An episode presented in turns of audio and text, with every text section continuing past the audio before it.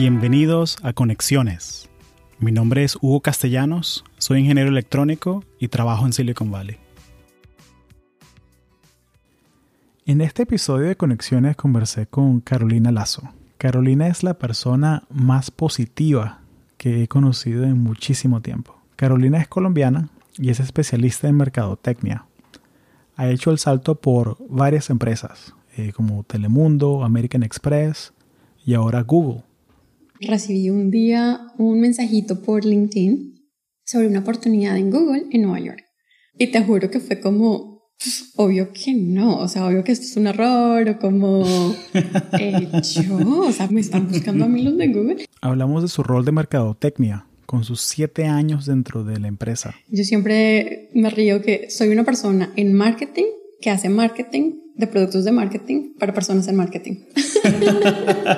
También hablamos sobre todas las cosas que han pasado en estos 7 años de carrera, los momentos altos y bajos. Llegué como una época donde tenía muchísima ansiedad, como yo no voy a poder, yo qué estoy haciendo aquí, mal, muchísima ansiedad, mucha tristeza, que en ese momento no sabía qué era lo que estaba pasando, pero en ese momento sé que fue que me quemé, o sea, burnout. Pero ahora entiendo que todos pasamos por nuestros picos y valles, y es perfectamente normal, y que de los valles se aprende muchísimo, creo que aún más que de los picos. Hablamos de su viaje de redescubrimiento y todo lo que aprendió. Y es importante darse cuenta que hay momentos en los que tienes que tomarte una pausa y que no pasa nada. También Caro nos compartió estrategias para incorporar mindfulness en nuestras vidas. Y estoy desarrollando como una teoría sobre cómo poder estar en un estado de plenitud con más frecuencia, cómo optimizar nuestra vida para ser más felices.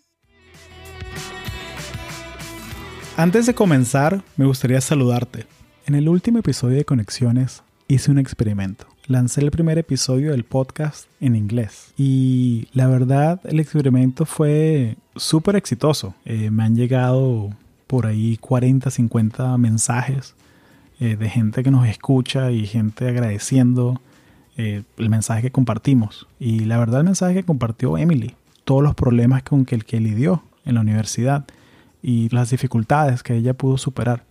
Así que muchísimas gracias por esos mensajes, la verdad. Me alegra muchísimo saber que el podcast inspira y motiva a gente a seguir adelante. Últimamente, la misión de este podcast es conectar a la gente que está en este mundo de tecnología y ciencias.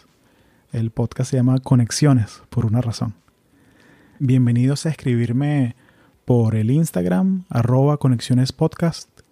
Si no usan Instagram, me pueden escribir también por LinkedIn. Siempre leo todos los mensajes que me mandan. Los que escuchan saben que, los que me han escrito saben que les doy mi tiempo y me pongo a la orden. Entonces cada conversación que tengo con alguno de los que escucha me ayuda a saber qué es lo que quieren del podcast y cómo hacer el siguiente episodio mejor. Ahora, una pequeña advertencia. Los primeros 20 minutos del podcast conversé con Caro sobre su carrera y su rol dentro de Google. Del minuto 20 en adelante hablamos solamente de mindfulness. ¿Qué es? Y cómo puedes incorporarla en tu vida para estar más presente en todas tus relaciones. Sin más, la conversación completa con Carolina Lazo. Gracias. Carolina Lazo, bienvenida a Conexiones. Muchísimas gracias. Qué emoción estar aquí contigo. Todo el gusto es mío. Todo el gusto es mío. Un placer, la verdad. Muchas gracias por regalarnos unas horitas de tu sábado aquí en San Francisco. Estoy muy agradecido, muy contento de que hayamos podido coincidir. No, yo encantada, feliz, al contrario, muchísimas gracias a ti por venir hasta acá. Sí, no, oye, muchas gracias. Va a ser bien interesante esto porque tú eres colombiana, eres la segunda colombiana. ¡Súper! Pero eres la primera que tú trabajas en marketing. Sí. Dentro de Google. Entonces tienes una perspectiva bien interesante de ese mundo que te quiero preguntar y creo que nos compartas cómo es vivir dentro de ese universo, ¿no? Que es algo bien único, bien especial. Sí. O sea, igual estar en el mundo de tecnología aquí en Silicon Valley, pero con una perspectiva diferente, que es como la parte del negocio. Uh-huh. Buenísimo. Pero cuéntame, ¿cómo es tu historia? Si la tuvieses que contar en 5 minutos a alguien, ¿cómo resumirías tú tu historia? Sí, uy, buenísimo.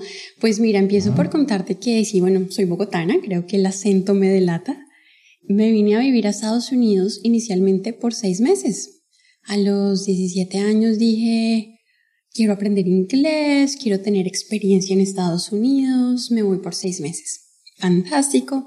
Vine, estudié en el colegio público, tuve como esa experiencia fantástica. ¿A dónde te mudaste? Estaba en el estado de Maryland. Ah, chévere. Cerquita a Washington, D.C. Y estaba con una tía, la pasé fenomenal, no sé qué, listo. Yo ya tenía mis planes de devolverme a Colombia. Quería estudiar ingeniería industrial, ya tenía como todo súper planeado. Además, desde pequeñita fui como súper organizada, estructurada, planeando toda mi vida. Y claro, el universo se ríe cuando planeas mucho y te tiene otros planes. Y mi plan B, que terminó sucediendo sin planearlo, fue quedarme en Estados Unidos. Entonces, al final, tuve la gran bendición de tener una beca para la universidad, algo que creo que no hubiera podido tener en Colombia. Desafortunadamente, en esa época no era todo tan disponible. Así que dije, bueno, esa puerta se abrió, vamos a tomarla. Entonces, decidí quedarme, fui a la Universidad de Maryland, en College Park, y estudié negocios internacionales.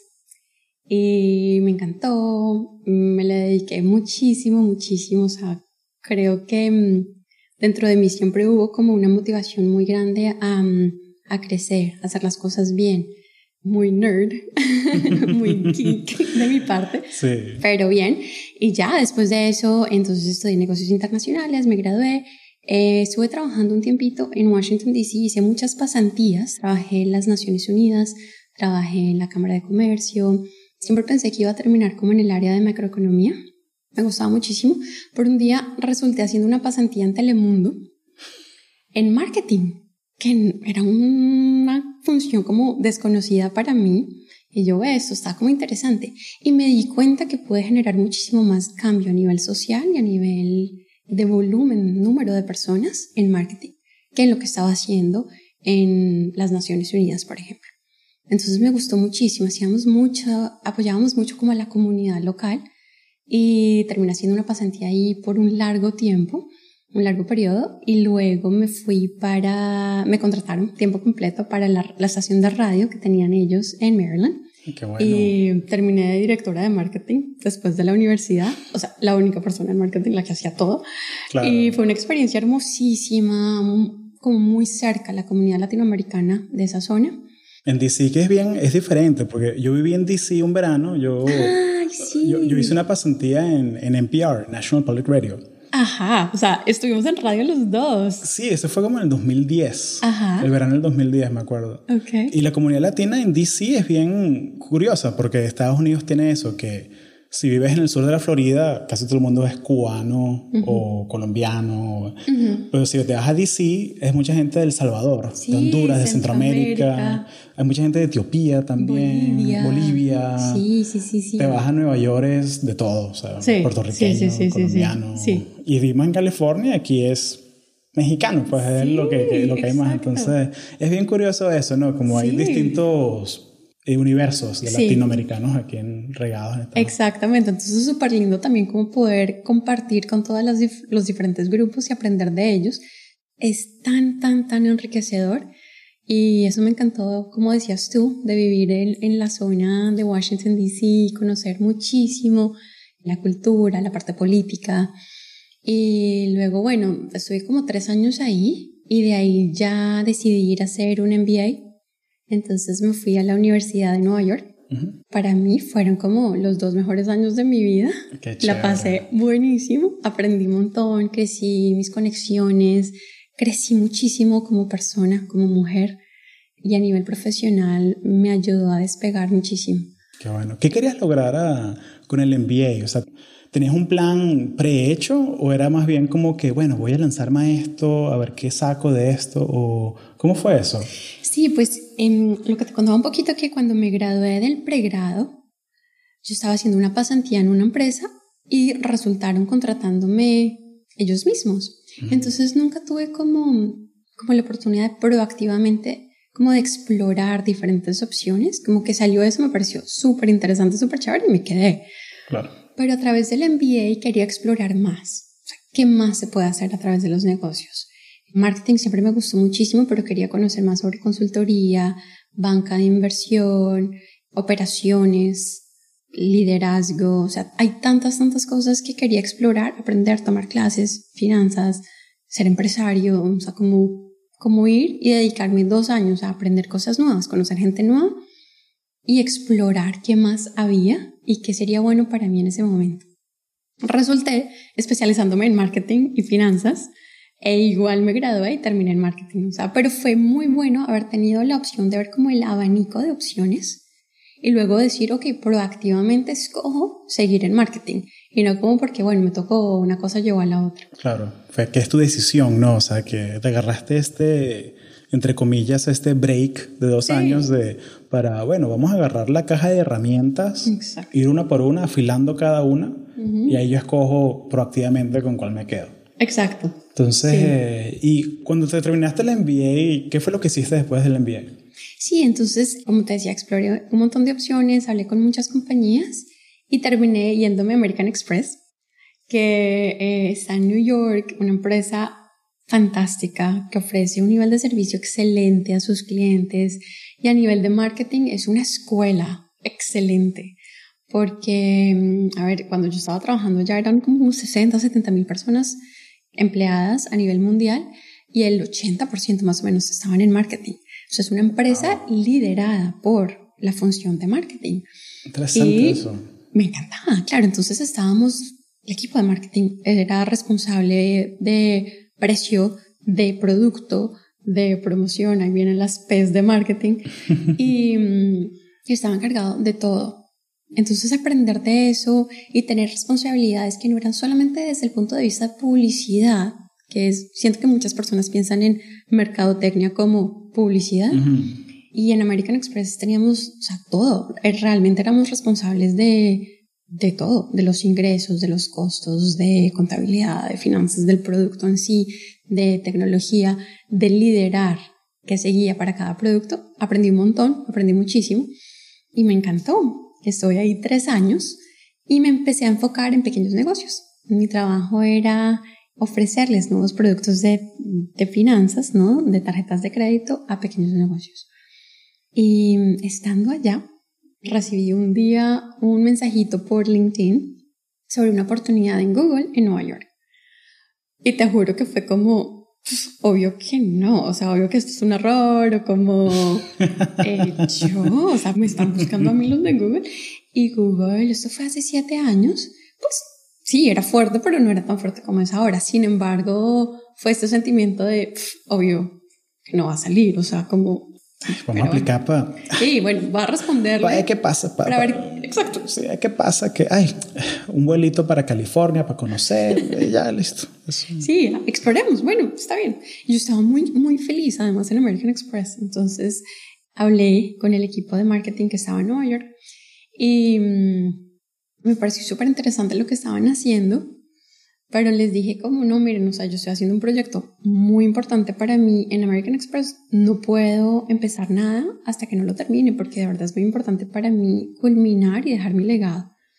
Y me dijeron como, no importa, los procesos en Google se demoran un montón en todo caso, así que empecemos. Y empezamos, y bueno, salió la oportunidad, empecé a trabajar en marketing en Google, en New York, y estaba trabajando en el equipo de publicidad, o sea, los proyectos de publicidad que le llegan a las marcas más grandes a nivel mundial. Entonces, como iniciativas de marketing que nos ayudaban a profundizar relaciones con las marcas más grandes del mundo que invierten, obviamente, en los productos de publicidad de Google. Fue una experiencia súper linda. Y luego una cosa llevó a la otra y por razones personales y porque estaba buscando una experiencia nueva en una nueva aventura, terminé en California y... Ya, bueno, llevo viviendo en California como 5 o 6 años y todo este tiempo con Google y muy contenta. Qué chévere. Y aquí estoy. Qué chévere. Oye, pero tremenda trayectoria, ¿no? O sea, porque o sea, tú caíste en marketing casi que por coincidencia, ¿no? O sea, que porque lo probaste, te hiciste una pasantía y te cambió la vida completa. Así es. Porque quién sabe si te hubieses quedado en las Naciones Unidas. Sí, exacto. O sea, ¿quién sabe? ¿Sabes? Y eso es un tema, una historia que pasa que es la encrucijada, el momento de la encrucijada, ¿no? Que en el momento uno no lo ve así, pero tú como que 10 años después haces memoria y no, sí, eso fue un momento bien clave, ¿no? De que, pero no es un momento, es como una serie de momentos, ¿no? Porque te encaminan por ese camino. Sí. ¿Cómo comparas tú eso, trabajar en Google en Nueva York con Google en California? ¿Sientes que la cultura es igual, que tiene sus como detallitos locales? ¿O cómo ves esa diferencia? Sí, yo te diría que por lo menos el tiempo que estuve trabajando en Google en Nueva York era una oficina mucho más comercial, entonces mucho más enfocada a ventas, marketing. Siempre con ese sabor de business to business, ¿no? Business to business, Madison Avenue, mucha publicidad, muy creativa. Tenemos un laboratorio de YouTube súper chévere allá, entonces como, pero muy comercial. Y creo que muchas de las oficinas locales y regionales de Google son así, son como más comerciales. Sin embargo, nuestra oficina de Mountain View, bueno, nuestra ciudad. Bueno, llamémosla por su nombre, The Mothership. The Mothership Googleplex. Eso. Es mucho más técnica, claro, entonces la energía cambia muchísimo y es muy interesante porque entonces ves todos los productos y ves a los ingenieros así como estas mentes brillantes caminando por ahí, gente famosilla caminando por ahí en sus shorts y tenis súper informales. Nueva York es mucho más formal, ¿no? Claro. Y entonces tienes las reuniones con los clientes y las marcas y las agencias de publicidad. Entonces es muy diferente. Me encantan los dos. Creo que traje un pedacito de Nueva York conmigo. Y cuando regreso a Nueva York por trabajo o algo, llevo mucho de California también conmigo y me encanta la mezcla. Qué chévere, qué chévere. Ese sabor así de las dos costas, ¿no? Sí. Pero, ok, hiciste ese salto Nueva York a California con Google, el marketing. ¿Cómo le explicas tú a la gente qué es lo que haces tú? ¿Cuál es tu rol, tu función en Google ahora? Sí, pues yo creo que la mayoría de personas sabe que la mayor parte de los ingresos de Google, de Alphabet en general, vienen de publicidad. Y esto viene, bueno, de los avisos que ves cuando haces una búsqueda, claro, de los anuncios que ves en YouTube, de lo que ves en aplicaciones.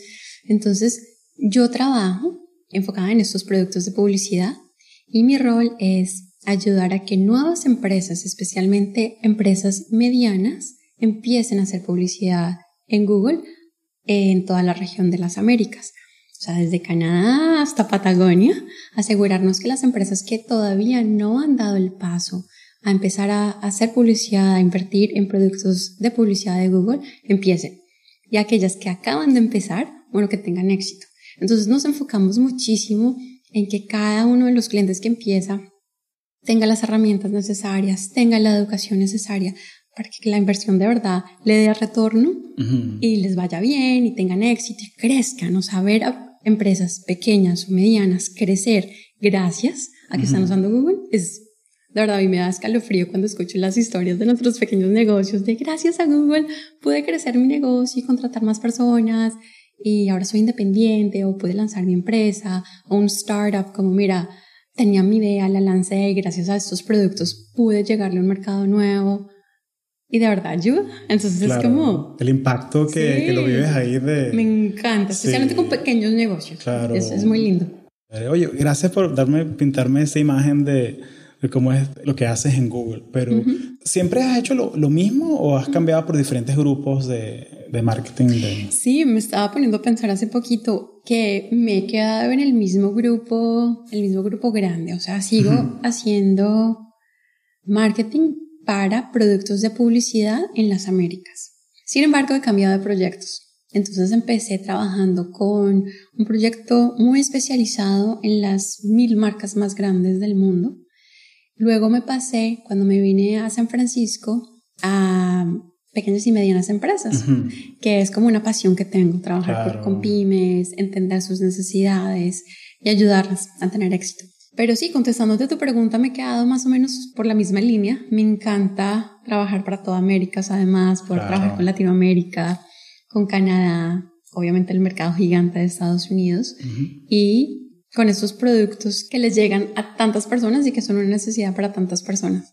Yo siempre me río que soy una persona en marketing que hace marketing de productos de marketing para personas en marketing. Estamos aquí viviendo Marketingception. Aquí total. Qué chévere, sí. Qué chévere.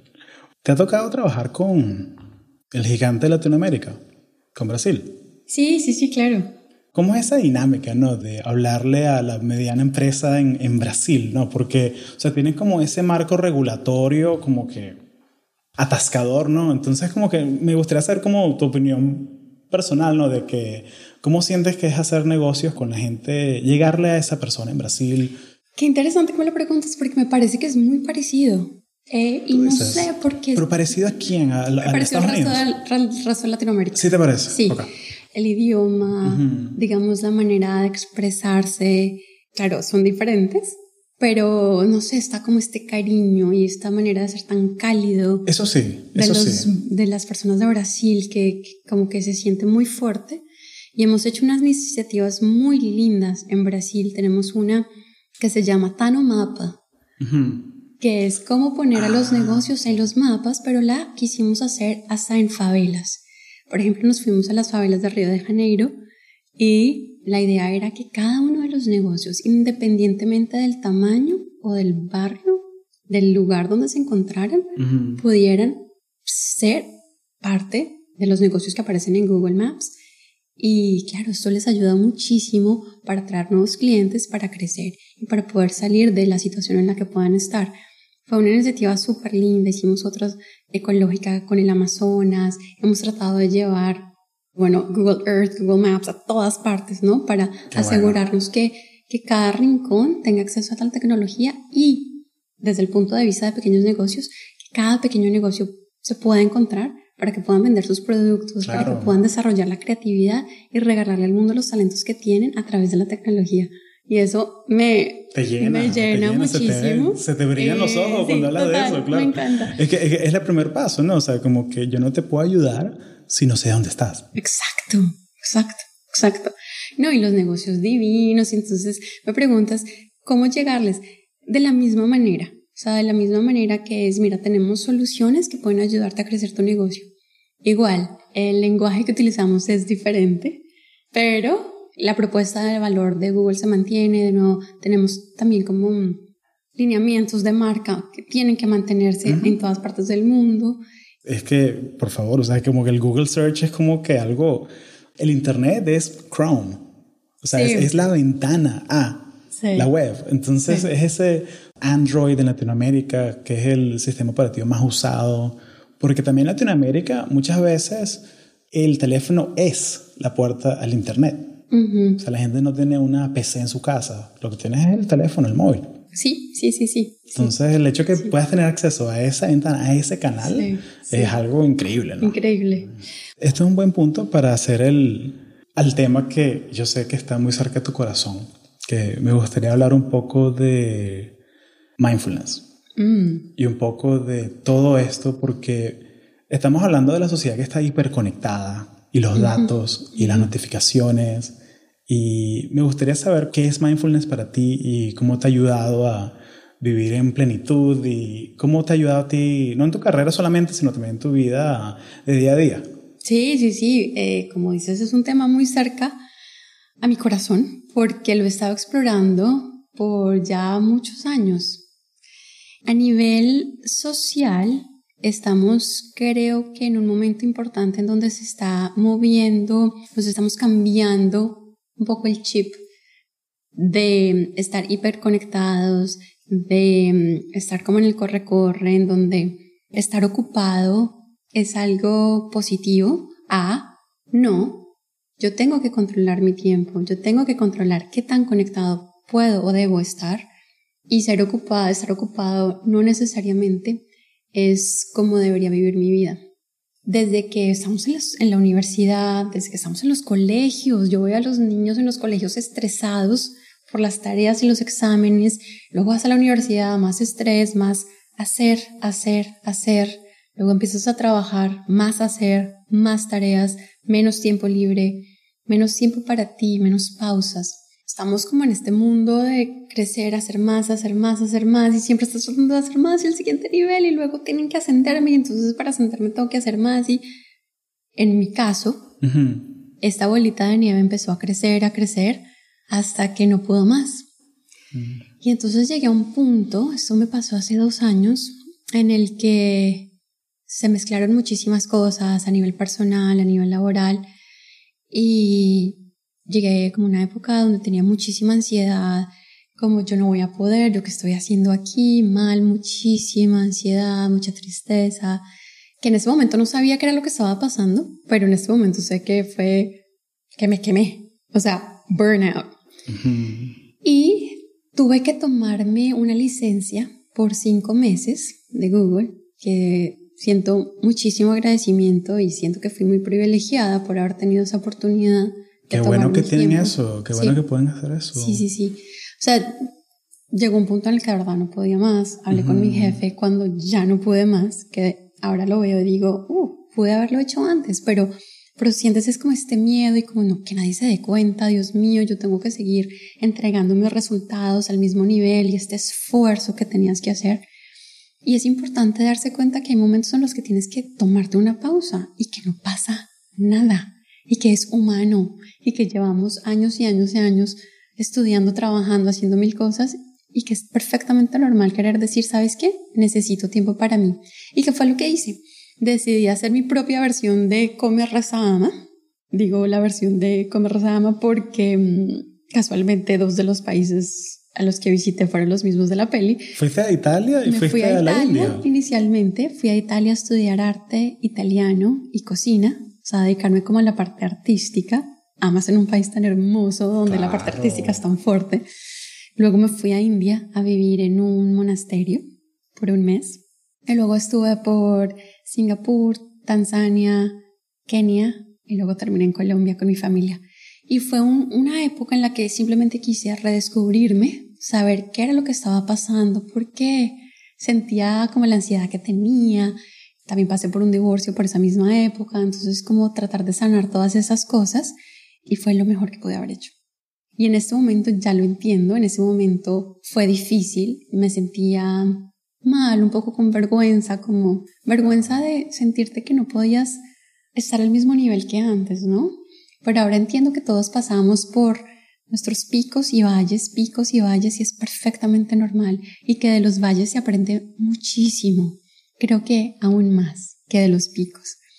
Y gracias a este pequeño valle, momento que tuve de dificultad, aprendí un montón sobre mi vida, y ahí fue que empecé a descubrir mucho más el tema de mindfulness. Qué bueno que pudiste tomarte el tiempo para recentrarte, uh-huh, y redescubrir lo que en verdad necesitas para ser efectiva y feliz, y esa base. Era eso, sí. Pero que no quiero que revivas nada traumático, pero ¿qué señales tuviste así en el trabajo de que, uy no, paila, ¿qué es esto? O sea, porque mencionaste que podrías haberlo preguntado antes, uh-huh, ¿sabes? Que quizás te hubieses ahorrado 1 mes o 2 meses antes de menos trabajo, ¿no? Pero como que ¿qué señales viste en tu día a día de que no, algo está mal, tengo que agarrarme un break? Que... Sí, yo en general soy una persona como muy positiva, llena de energía. ¿En serio? Que me encanta y muy alegre. En serio, mentira. ¿Qué es? Entonces la primera señal fue como, ay, me estoy despertando como no tan feliz, como, qué pereza, no quiero trabajar. Como energía baja, a mí me genera como mucha ilusión y mucho entusiasmo los nuevos proyectos. Por lo general tengo mucho agradecimiento, creo mucho en la gratitud. Y la practico mucho y tampoco. Y luego ya empecé a notar episodios mucho más difíciles y profundos que me hicieron cuestionar mucho qué era lo que estaba pasando. Ya episodios como de ansiedad más alta. En ciertas situaciones que llegó el punto en que dije, ok, aquí hay algo que tengo que ver. Uh-huh. Y ahora lo entiendo, que era mi... Ahí yo me meto un poco más en temas un poco más oscuros, pero es mi alma llamándome la atención y diciéndome, tenemos que hablar, tenemos que encontrar otras cosas nuevas, tenemos que, como, oye, ponme atención aquí. Cuídame, como estoy que, aquí. Exacto, es como que uno se preocupa mucho de que el status report, ¿no? De que el proyecto va bien. Sí. Pero tú también tienes que ir bien. También tienes que ir bien. Y yo no le estaba poniendo atención, estaba como preocupada con cosas como, sí, los resultados, mi ascenso, qué viene después, cosas muy del hacer, y estaba negando un poco el ser. Sí. Entonces este viaje para mí fue reconectarme con el ser, conmigo, con ya, sin tener que tener a nadie que conocía a mi alrededor. Es la mentalidad del turista, la mentalidad del principiante, y que es muy lindo poder vivir y pasar por el mundo día a día con esa mentalidad de principiante, de niño, de inocencia, de conocer algo nuevo. Y la perdemos cuando ya estamos en nuestra rutina, como en nuestras cosas que ya conocemos. Sí, y a veces pasa también que es la misma presión del trabajo, ¿no? De que, o sea, nos dan nuestras 2 semanas al año, o lo que sea, las 3 semanas al año. Entonces como que, no, me voy a París. Y me voy a París 2 días como que con mentalidad de niño. Mentira. Uno se va con la agenda, con el Google Calendar lleno de, ay, voy al Louvre y aquí agarro el metro y me como el croissant de aquí y la fotico del croissant para que, la gente vea que me comí el croissant. De París. El fotico con el novio enfrente de la torre y vaina. Pero sí, o sea, es eso de como que de ir como niño y sin agenda. Sí. Es bien liberante, pero es bien difícil como que hacer ese tiempo, ¿no? Sí. Y que necesitas el tiempo para desconectarte. Creo que esto de las vacaciones de fin de semana, eso no es suficiente. Así que nada, empaqué una maleta y me fui a Italia, y de ahí organizé el plan a India. ¿Cómo escogiste Italia? ¿Fue por el libro o fue que tenías curiosidad? Llevaba ya un año estudiando italiano. Ah, va bene. Sí. Parla. Parlo un poco. Ah, yo no parlo molto, ma yo capisco. Me piace tantissimo. Entonces dije, no, tú quiero practicar todo lo que he aprendido. Y bueno, me encanta pintar, entonces le dediqué un tiempito al arte. Tampoco quería desconectarme de trabajar un montón a no hacer nada. Entonces me metí a clases de italiano como para tener rutina. Hay que mantener la mente ocupada. Sí, claro, o sea, porque me encanta aprender cosas nuevas. Sí, porque hay que mantenerse ocupado, porque no es lo mismo aprender y llenarte el tiempo de cosas que te llenen a como que anestesiarte a punta de Netflix, ¿no? Sí. O sea, que a veces pasa, o sea, como que a veces no hay nada de malo, o sea, pasar un domingo por la mañana viendo Netflix 5 horas, o sea, pero hazlo como que con propósito, ¿no? O sea, como que, no, me estoy viendo Stranger Things con mi novia y ya como en el calendario, ok, vamos a vernos la segunda temporada completa, pero es algo así, ¿sabes? Pero no es que es como que sin propósito, ¿no? ¿Sabes? Sí. Es algo siempre con...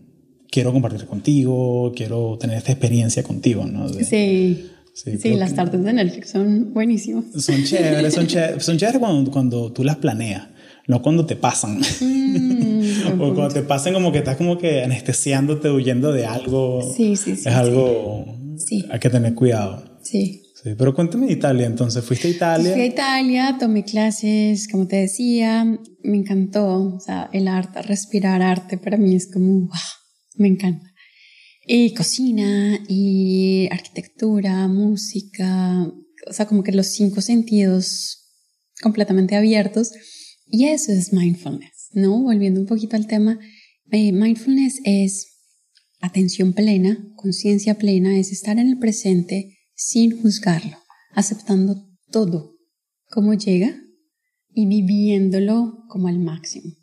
Entonces tengo muchísimos momentos de Italia en el que pude estar de manera presente.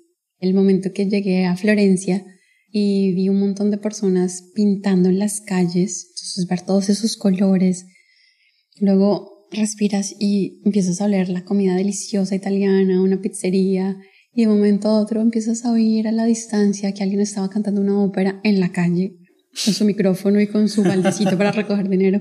Es como... ¡Qué bonito! Ese momento de absorber con todos tus sentidos lo que estaba pasando en el momento. Nada del otro mundo, ¿vale? Pero estaba en el presente 100%. Y eso nos falta mucho. Estamos haciendo tantas tareas al mismo tiempo que nos perdemos los momentos lindos de la vida y se van pasando. Y descubrir que la felicidad solo se encuentra en el momento presente, que no la puedes tener ni en el pasado ni en el futuro, o mientras tu mente está en el pasado o en el futuro. Entonces empecé a aprender muchísimo y a vivenciarlo en Italia. Luego ir a India fue como ya crear una práctica mucho más formal. Fueron muchos días de meditación, de yoga, de conocer las tradiciones indias. Fue un lugar hermosísimo, precioso, también de mucho aprendizaje, de shock en muchas cosas a nivel cultural. Claro. Pero es una cultura muy rica. Y luego me fui a África, ya como a empezar a salir, ¿no? A vivir mucho más feliz. Me fui a unas playas hermosísimas en Zanzíbar, qué chévere. En Tanzania, precioso. Sí. En Kenia también, unas playas preciosísimas, y ya conectar con la naturaleza, con la tierra africana, la fuerza, los tambores, la música, la gente, esta fuerza que sientes cuando estás en África. Y luego terminé el viaje en Colombia con mi familia. Ya, bueno, esto fue además Navidad, entonces claro. Reconectarme, compartir mis historias, mis vivencias y recargarme de este amor y esta energía y esta calidez humana que tenemos en Latinoamérica. Yo siempre que voy a Colombia siento que me dan como una inyección de sentimiento humano, de calidez. Y eso fue mi viaje, y luego regresé, empecé a trabajar otra vez, pero ya noté que todo cambió, que la manera en que vivía mi vida cambió, la manera en que vi mi trayectoria profesional cambió. Realmente fue como un despertar y alejar como esta necesidad del hacer y de crecer y de controlar y de simplemente enfocarme en disfrutar y en optimizar mi vida hacia la felicidad. Y empecé a hacer muchísimos más cambios, y me gustó tanto que empecé a escribir sobre esto, sobre mi experiencia. Entonces hice un blog, publicidad aquí, por favor, claro. Plenitud.net. No, eso va a estar en las notas. O sea, de hecho, fue por tu blog, fue como la motivación a invitarte a conversar. Sí. Porque me acuerdo que, ¿te acuerdas cómo nos conocimos? Sí, ¿no? En la reunión del consulado de ClickSF, sí, que es de colombianos líderes en el área de la Bahía. Sí. Y fue que Carolina Lazo y tal, conversando y tal, y mencionaste tu blog en algún momento. Sí. Y de repente me pongo a leer el blog y yo como que, pero ya va, pero tiene como 200 entradas, así que digo, o sea, pero esto es en serio. Bueno, hasta ahora está empezando, pero fue este sentimiento, Hugo, de Dios mío, todo este conocimiento y todas estas experiencias que yo tengo, quiero compartirlas, claro, porque igual a alguien, a una sola persona, no importa, le pueden ayudar. Y no sé, ya empecé a sentirlo como responsabilidad, y esto creció, entonces nació a partir de mi necesidad propia de tratar de entender lo que me estaba pasando, de tratar de sanar muchas cosas, a querer compartirlo con otras personas. Y luego evolucionó a que me quise certificar para compartir temas de mindfulness, de inteligencia emocional, de liderazgo. Entonces me certifiqué con el instituto que se llama Search Inside Yourself, Busca en tu Interior, que fue una iniciativa que de hecho nació en Google y se independizó, y ahora es una organización sin ánimo de lucro. Y ahora soy profesora certificada de este programa que es precioso, cuya misión es llevarle más felicidad al mundo a través de prácticas muy tangibles y concretas. Claro. De mindfulness y de inteligencia emocional. Es bien táctico, me encanta eso, ¿no? Porque es algo tan sencillo como una estrategia súper básica que yo la hago. Yo tengo como mi hora al día que yo no chequeo, yo pongo el teléfono en modo avión. Ajá. Y es la hora en que yo no, ni llamadas, ni email, ni texto, ni nada, pero es que estoy como que enfocado que tengo que hacer esto. Wow, entonces, como la primera hora del día, trabajando de 9 a 10, se puede caer el mundo afuera y yo estoy desconectado de la... Me encanta porque estás controlando tu horario, tu agenda, y estás dándole prioridad a lo que tú necesitas. Claro. Y no hay nada más importante. Esto de dejar que otras personas te manejen tu agenda, pues a largo plazo... No es sostenible. O sea, te vas a quemar. Pero cuéntame un poquito... o sea, porque me mencionaste que tienes una práctica de gratitud y yo también, entonces me da mucha curiosidad saber cómo es tu práctica, si me puedes compartirla. Es muy sencillo. Bueno, yo tengo una rutina de meditación, usualmente es diaria, a veces aquí y allá. Si salgo de rumba y llego y al otro día no la hago, no pasa nada. Está haciendo meditación en el Uber de regreso a las 3 de la mañana. Exacto. Y que, no, Carolina se quedó dormida atrás. No, está haciendo meditación.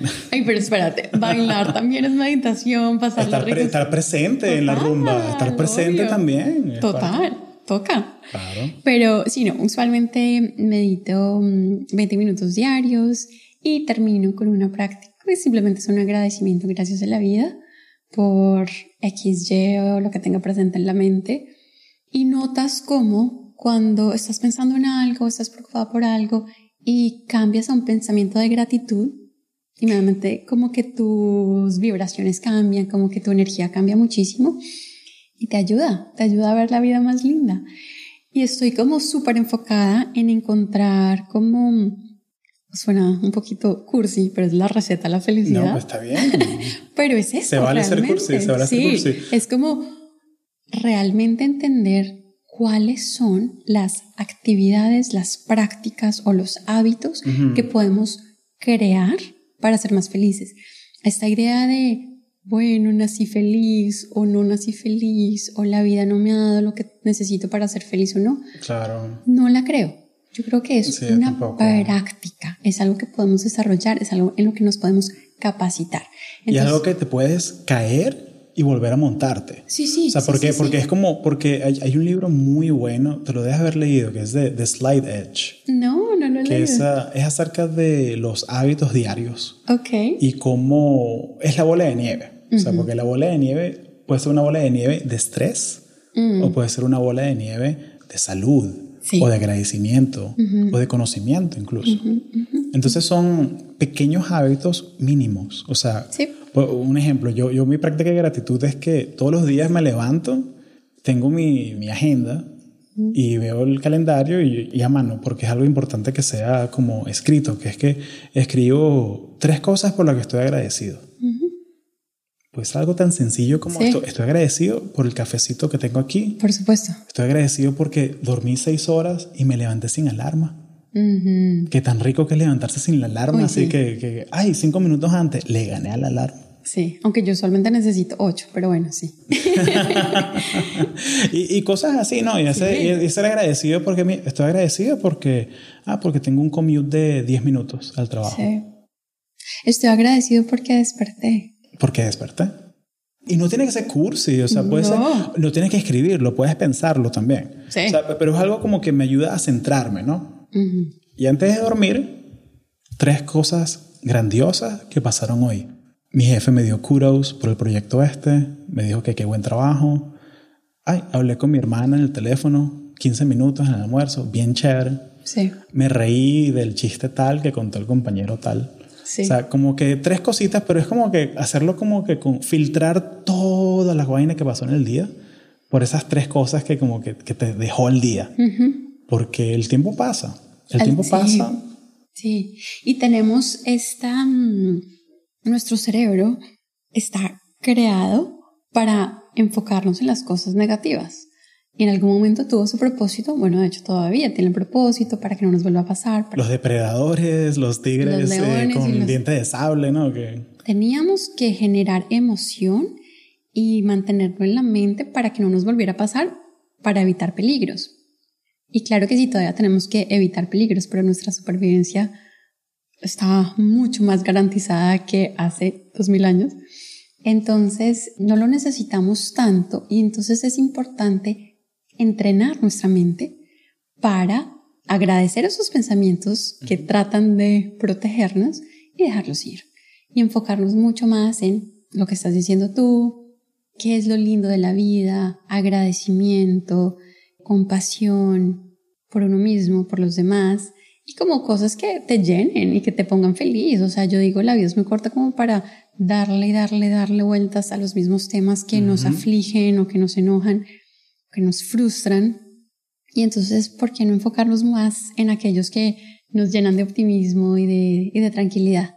Claro. Que no se trata de estar riéndonos todo el tiempo. No se trata de estar en nivel de euforia, se trata de estar en un momento de tranquilidad, que independientemente de lo que te pase, puedas responder a ello con tranquilidad, con ecuanimidad, con paz, ¿no? Entonces, eso es un poco con lo que escribo en el blog, que se llama Plenitud, por esa razón, es un estado de plenitud, y estoy desarrollando como una teoría sobre cómo poder estar en un estado de plenitud con más frecuencia, cómo optimizar nuestra vida para ser más felices, para estar más tranquilos, para estar mejor, para sentirnos mejor y tener mejores recuerdos.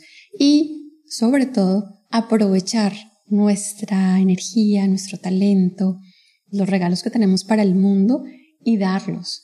Cómo poder estar en este estado de plenitud, ¿sí? Sí. Para poder tener suficiente energía y entregarle al mundo lo que vinimos a traerle. Excelente. Ahí ya me diste el nombre del podcast. Se va a llamar Optimizando tu vida para la felicidad. Me encanta. Porque con Google que todo es optimizando los datos, los analíticos, lo todo. Que sea. Vamos a optimizar la felicidad. Hacia felicidad. Sí. Qué chévere. Sí. Bueno, cuando montemos un startup, ¿cuál es la misión del startup? Optimizar la felicidad. Sí, en serio. Ahí está. Y es para todo el mundo, o sea, es universal, todo el mundo puede. Lo único que tenemos es que capacitarlo, entrenarnos. Es como cuando vamos al gimnasio y hacemos Es un músculo. Es la capacidad de enfocarse. O sea, yo cuando empecé como que a la semana que comencé a meditar, yo me sentía que yo estaba más tranquilo, que podía leer con más calma, me distraía menos.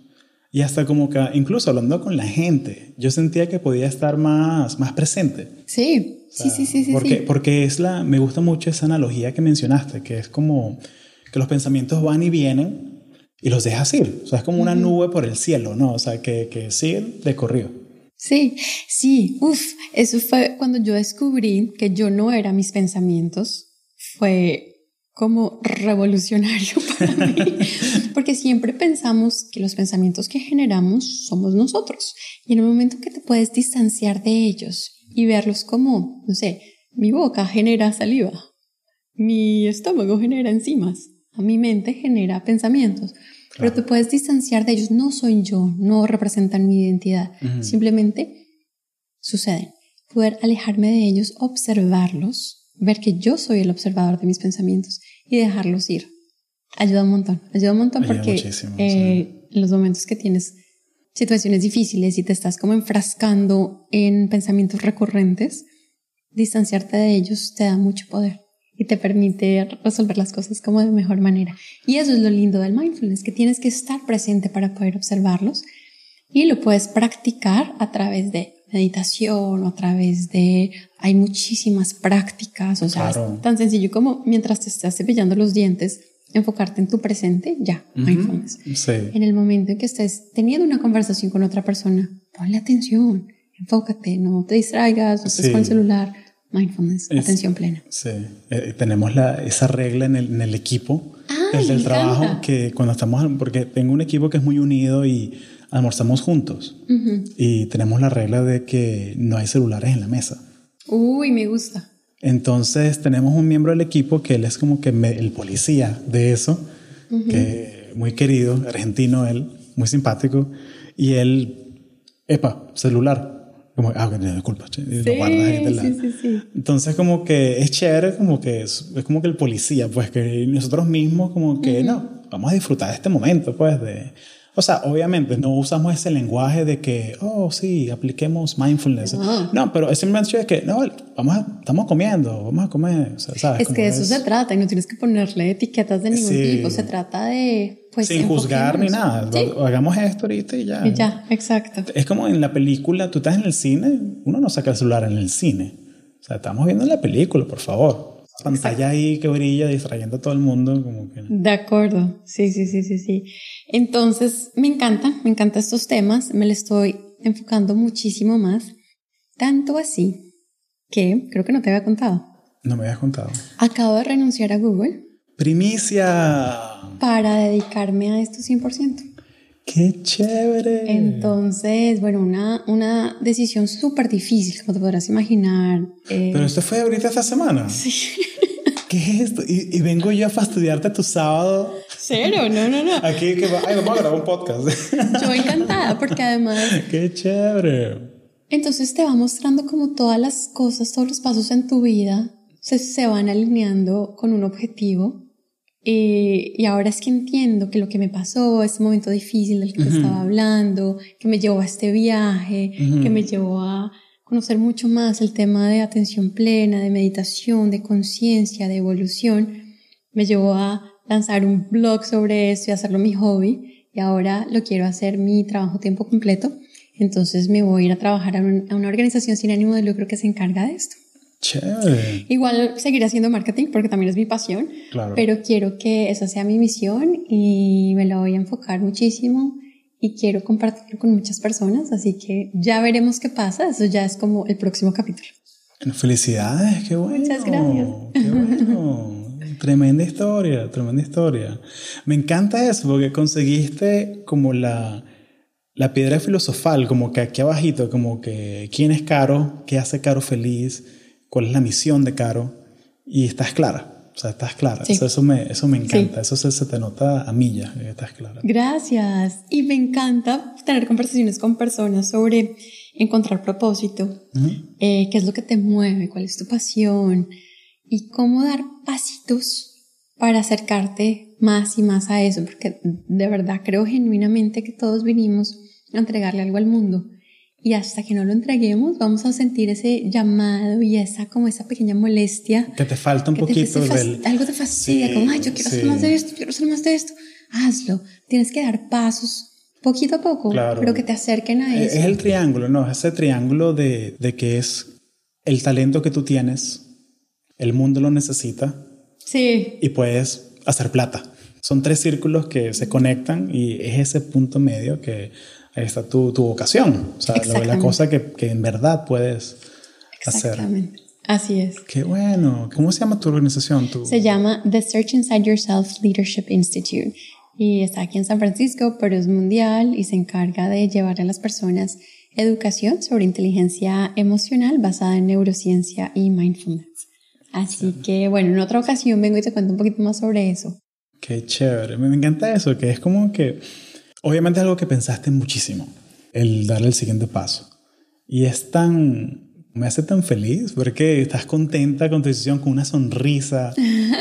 Y obviamente, o sea, puede ser un poquito doloroso, ¿no? Porque los amigos, las relaciones profesionales que tienes adentro, esa seguridad que es. O sea, más allá de la seguridad económica, ¿no? O sea, es la seguridad de que... Upa, sí. ¿En qué me metí? Sí, no te imaginas. Fue una decisión muy, muy difícil. Dejar de trabajar en la mejor empresa del mundo, realmente. Una empresa que te da muchísima seguridad, una empresa que, bueno, financieramente te compensa, sí, te da muchísimas prestaciones. Y dejarla por seguir un llamado que puede sonar un poquito loco, como así, momento, espérate, te dejas tu trabajo de Google de marketing de hace 7 años por irte a trabajar en una empresa... Una organización sin ánimo de lucro, ¿de qué? De atención plena, de cosas por allá como esotéricas, como así, ¿no? Mi ego hizo protesta mucho. Claro. Mi salario va a bajar significativamente. No voy a tener las mismas prestaciones que tengo en Google, pero no me importa. Es una aventura que quiero tener, es una experiencia. Y si no lo haces ahora, ¿cuándo, no? Exacto. Sí, estuve leyendo un libro que se llama When to Jump, que se trata sobre eso, todas las personas que han dado pasos no esperados en sus carreras, cómo tomaron la decisión y cuál fue ese proceso. Dice mucho como hablas sobre la manera en que empezaste y la manera en que terminaste, pero lo que pasa en la mitad, la partecita central del sándwich en donde estás con frustración, con miedo, con ansiedad, qué decisión tomo, pros, contras, no sé qué. Nadie habla de ese proceso y es muy difícil, Lo es, y no es algo glamuroso, o sea, porque la gente siempre habla de la historia de éxito, siempre habla del mancito que lo logré, o sea, logramos hacer el iPhone, pero no hablan de los 10.000 prototipos que fallaron, ¿sabes? Sí. O sea, porque no es sexy, no da para hacer la película, ¿sabes? Exacto. Entonces, ¿cuál fue ese proceso? ¿Qué tienes que pensar, qué tienes que tener en cuenta y cómo tomar la decisión? Así que Estoy dando el paso porque creo firmemente que cuando te acercas a tu propósito y cuando quieres darle tu regalo, tu talento al mundo, el mundo te recompensará y el universo te apoya. Creo en eso. Vamos a ver cómo me va. En algún momento te cuento. Exacto. Sí o sí, ¿no? Y haremos el otro episodio que va a ser de Googler a Zoogler. La vida después de Google va a ser hablamos dentro de un año. No, mentira, vamos a hablar antes de eso. Seguro. Pero cuéntame, ya que, hiciste este salto, te va a ir excelente. Gracias. Disfruta el proceso. Mucha de la gente que nos escucha son profesionales en tech, mujeres. Uh-huh. Y una de las cosas que ellas siempre tienen preguntas que me mandan por el Instagram o por donde sea, es que siempre me preguntan acerca de ese balance, esa escalera ejecutiva, uh-huh, de que mira que yo soy mujer y siento que tengo que trabajar el doble para lograr eso. Sí. Como que, ¿cuál es tu mensaje a esa mujer, uh-huh, esa guerrera, sabes, que se metió en este mundo de STEM para seguir adelante? ¿Cuál es el mensaje que tú le darías? Mi mensaje es: sigue adelante, lucha muchísimo, pero asegúrate de estar luchando por lo que de verdad te llena. En muchas ocasiones, y creo que en mi caso también, luchamos o empezamos a escalar esta escalera del debería, o del es lo que mis papás querían, o del pues no tengo opción. Y está bien explorar y buscar opciones, pero no hay nada más gratificante que escalar la tuya propia, ¿no? Aquella que te va a llenar, aquella que está alineada con tus valores, con tu misión, con tu propósito, que te llenan el alma. Si estás escalando esa, no hay pierde, le vas a meter toda la energía del mundo porque te llena tanto y vas a poder cumplir con la misión, digo, en la que estás en la tierra. Sin embargo, nunca dejar de explorar, nunca dejar de luchar, nunca dejar de asegurarte que oigan tu mensaje, cualquiera que sea. Si es un mensaje de tecnología, si es un mensaje, uh-huh, a través de un producto, si es un mensaje a través de un blog o de código, lo que estés haciendo, continúalo, crécelo, enfócate. Un mensaje muy importante que recibí es el autoconocimiento. Dedicarle tiempo al autoconocimiento. Dedicarle tiempo a saber qué es lo que te frustra, qué es lo que te gusta, qué es lo que te genera enojo, cuáles son tus valores, y tener como toda esta información de manera muy concreta, yo diría que hasta escrita. O sea, le dedicamos tanto tiempo a entender la propuesta de valor de una empresa o el sistema en el que hacemos código, pero no le dedicamos suficiente tiempo para ser explícitos sobre nosotros mismos. ¿Qué nos gusta? ¿Qué no nos gusta? ¿Qué nos llena el corazón? ¿Qué nos genera resentimiento? Porque ese conocimiento, ese autoconocimiento es lo que va a generar que sepas a qué escalera subir. Entonces, dedicarle mucho tiempo a conocerse a sí mismo y a través de eso los mensajes empiezan a llegar. Excelente. Oye, Caro, muchísimas gracias. No, gracias a ti. Qué cafecito tan rico, la pasé delicioso. Claro. Muchísimas gracias por la invitación.